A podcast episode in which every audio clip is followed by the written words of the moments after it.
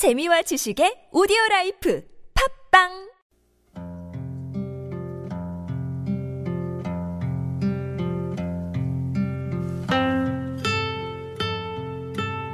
가슴에 담아온 작은 목소리.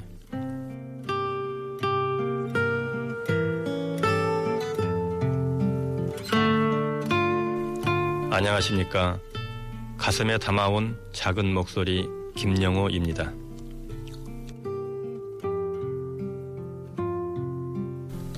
매일 오가는 출퇴근길.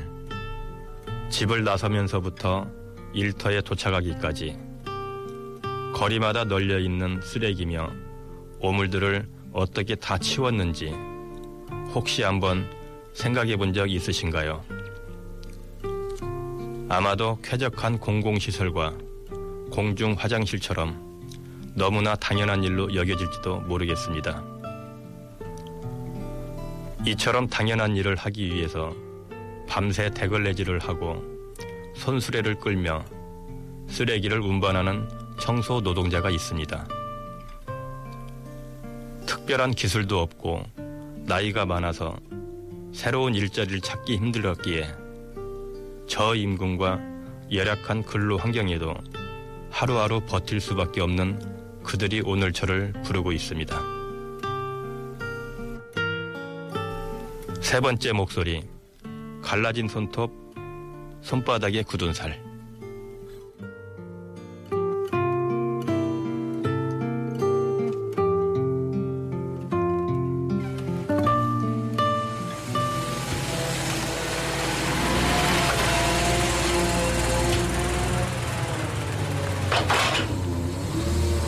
이 일을 하시면서 그 보람을 느끼신 일이라도 있나요? 보람이라고 느껴본 적은 없어요. 그냥 그냥 막연하게 그냥 이렇게 살아야 되겠다는 그 그런 생각이지. 아 내가 들어오길 잘했다 이렇게 느껴본 적이 없어요. 나는 왜 이런 일을 해야 되고 왜 이렇게 해야 되고 그러니까 맨 끝나면 뭐 스트레스 엄청나게 받는 막말해서 죽지 못하는 거 죽지 못해 살아 있으니까 하는 것 뿐이에요. 어떤 때 이런 생각 때 내가 아 제발 그만 자면서 아침에 눈안 뜨으면 좋겠다. 죽지 못해서 하는 일. 오죽 힘들면 차라리 잠에서 깨어나지 말았으면 좋겠다고 말할까요? 청소 노동자 김종만 씨가 가슴 밑바닥에 응어리졌던 울분을 토해낸 곳은 강동구 길동의 한 거리에서였습니다.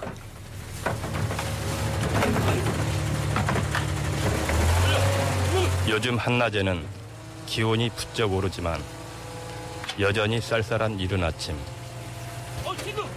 김종만 씨는 두터운 작업복에 야광조끼를 걸치고 도로 곳곳에 모아놓은 쓰레기 봉투를 쓰레기 적치 차량에 싣고 있었습니다. 올해 59살인 김종만 씨가 가슴 높이까지 올라온 쓰레기 봉투를 대형 트럭에 올리는 모습은 무척이나 힘겨워 보였습니다.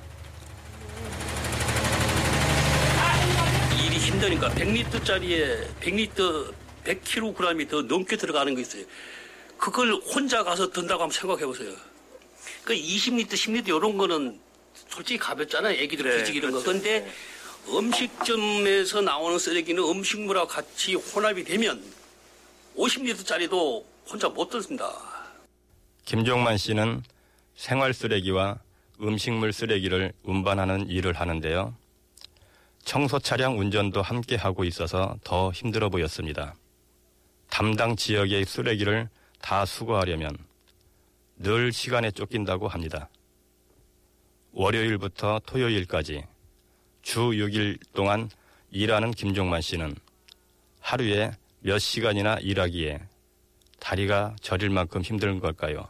뭐 오후 한 3시, 4시에 출근해서 그 이튿날 뭐 10시, 11시까지 내가 맡은 지역, 내 그거 예를 들어서 성내 1, 2, 3동 내 맡은 구역을 다 끝내야만이 퇴근이죠. 김종만 씨의 말대로라면 하루 17시간 정도 일을 하고 있는 건데요. 자는 시간을 제외하면 오로지 일만 하는 김종만 씨가 받는 임금은 얼마나 될까요? 작년 5월에 계약을 했단 말이죠. 그러니까 아직 1년 안 됐잖아요. 그때 올른 금액이 122만 원. 그럼 어디에 봐도 그, 그 물품 지급은 뭐 취업 규칙도 없고 아, 싹 빠져 있는 거예요. 뭐 악취나 뭐 먼지나 비산 이런 건 말도 못 하고요. 이런. 그래도 회사에서는 마스크 하나를 안 사줍니다. 심지어는 장갑도 안 사줘요. 장갑 사달라고 그러면 기본급에 포함되어 있다고 합니다. 이 말이 되는 얘기입니까, 이게? 그러면 그러면- 개인이 사는 건가요? 그렇죠. 특장차는 굉장히 복잡해요. 그리고 위험성이 엄청나게 부담이 되는 거예요. 그 음식물 통 같은 게 이게 끌어오다가 발등 같은 데 찍히면 발코나 타사합니다. 그래도 안전화를 안 사줘요. 기본급 120여만 원의 연장 근무 수당과 상여금까지 해서 김종만 씨가 세금을 떼고 한 달에 받는 실수령액은 200만 원 초반대입니다. 밤을 꼬박 세우며 악취가 진동하는 쓰레기를 운반하는 대가치고는 야박하기만 합니다. 그리고 지난 12년 동안 꼬박 일해온 50대 후반의 가장 김종만 씨에게 눈물의 월급이기도 합니다. 두 자녀가 최근 결혼 등으로 독립하면서 그나마 허리를 펼 수 있지만 아직도 마이너스 통장으로 생활하고 있다고 합니다. 그런데도 용역업체가 지급해야 하는 안전장구는 물론 복리후생비로 책정된 물품까지 김종만 씨의 개인 비용으로 구입해야 합니다.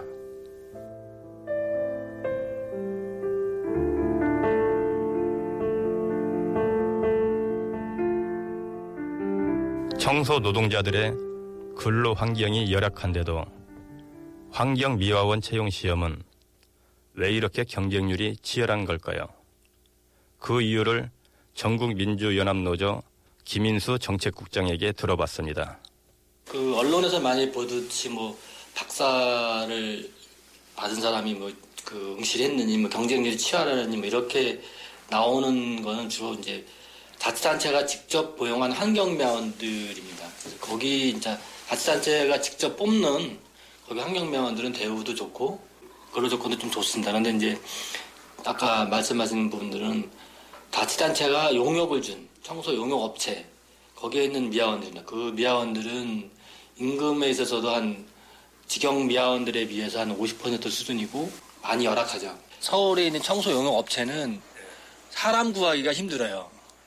사람 구하기가 힘들어요. 김종만 씨 역시 한 용역업체를 통해 강동구에서 일하고 있었는데요. 최근에는 현장에 폐, 배형 폐기물을 버리러 와가지고 이 손이 찧었어요. 이렇게 오른쪽인가? 이게 두 개가 했어요. 그건 이제 비조합원이에요. 한 달을 그냥 쉬게 하고 그냥 일을 시키는 거예요.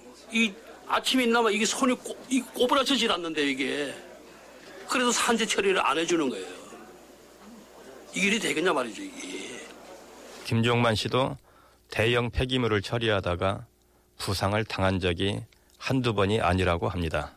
아유 말도 못하죠. 이거 이게 이게 이게 이게 이 흉터가 이런 거 들었다가 떼기장 쳐야 그러면 한 분은 이 차에 올라가서 장롱을 부시고 이렇게 공간이 생- 생긴 듯하가 그게 튀었어.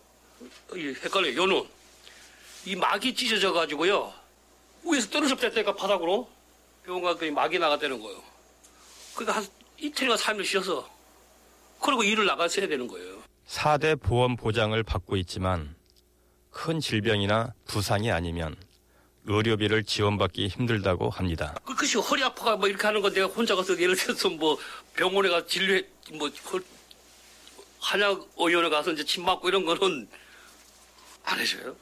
이렇게 임금 수준이나 근로 환경이 열악한 김종만 씨에겐 또 어떤 어려움이 있을까요? 기사들은 현장에 이제 그런 건 없어요. 휴게 시설이 있어야 되는데 우리 같은 경우는 지금 없고 겨우 뭐 어디 그저 정비하는데 손 딱 손 닦을 수 있는 수돗물밖에 없지. 우리 선생님 저기 식사는 어떻게 하시는지 궁금하거든요. 식사 식사는- 공간이라든가 거의 없어요. 그저 없고 그 식대비를 4천 원 명목상 식대 12만 원 나오는 게 있어요. 식대가. 근데 이 식대 12만 원 갖고 밥 먹겠습니까 이게? 짜장면도 4천 원, 4,500원인데 이게 한 달치입니까? 예, 12만 한 달째. 4천 원이면 구내 식당에서 식사할 수 있을 정도의 식비인데 현장에서 멀리 떨어진 구청까지 일부러 찾아가서 그것도 작업복을 입은 채 식사를 하기엔 불편한 점이 많다고 합니다. 한여름에는 오물 냄새가 진동을 해서 일반 식당에 들어가는 것도 눈치가 보이고요.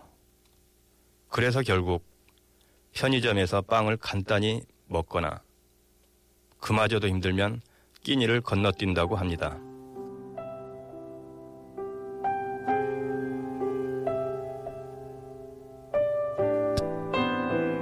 청소 용역 업체에서 해고되고 자신들의 환경을 개선하려고 협동조합을 만든 청소 노동자들이 있습니다.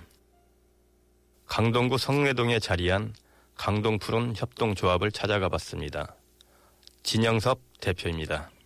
구청에서 고용 영역 계약을 한 그 어떤 업체가 그 우리 세금으로 운영되는 업체가 그 굉장히 장시간 그 노동을 시키는 그런 상황들을 저희도 이제 어 우리 지역에서 그, 그 내가 낸 세금으로 이런 일을 하고 있다는 자체에서 좀 분노를 했고요. 저도 이제 저희가 이제 대안을 찾은 게 강동 푸른 협동조합 협동조합을 만들어서 그러면 그 영역을 입찰에 참여하고자라는 그런 생각을 그 노동자들하고 같이 만들어서 구청에서 직접 고용이 이루어지는 건 당장 힘들다고 생각해서 용역업체를 선정하는 입찰에 협동조합은 도전해 보려고 합니다. 당장 큰 성과가 나지 않아도 청소 노동자들은 물론 고령화 시대 우리 모두의 희망이 될 수 있도록 꼭 성공적인 협동조합으로 성장하겠다는 각오가 대단했습니다. 그러기 위해서 무엇보다 청소 노동자에 대한 관심과 애정이 필요하다고 진영섭 대표는 힘주어서 이야기하는데요. 우리 아버지 어머니들이 나이 드시면 딱히 할 수 있는 일이 그렇게 많지 않습니다. 근데 근데 경비, 청소 뭐 이런 거 지금은 사회가 이제 일자리가 그렇게 많지 않기 때문에 누구든지 그 일을 할 수 있다고 생각해요. 그래서 특히나 이 부분은 좀 개선이 돼가지고 좀 나이 드셔도 좀 좋은 일자리로 될 수 있는 어떤 그런 여지를 만드는 게 시민들이 좀 관심을 가져주시는 게 가장 큰 힘이 될 거라고 생각합니다.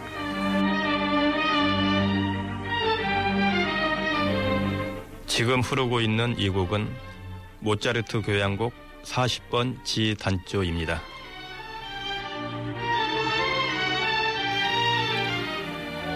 김종만 씨와 헤어질 때 악수를 하면서 그의 손바닥에 굳은 살이 커다랗게 박혀 있고 손가락 마디마다 굵게 붉어져 있는 걸 봤습니다. 손톱 끝은 갈라지거나 거무스레했지요. 김종만 씨의 손에는 12년 청소 노동자의 삶이 고스란히 녹아 있었습니다. 김종만 씨의 손이 훈장처럼 빛날 수 있을 때까지 꽉 잡은 두 손을 놓고 싶지 않았습니다.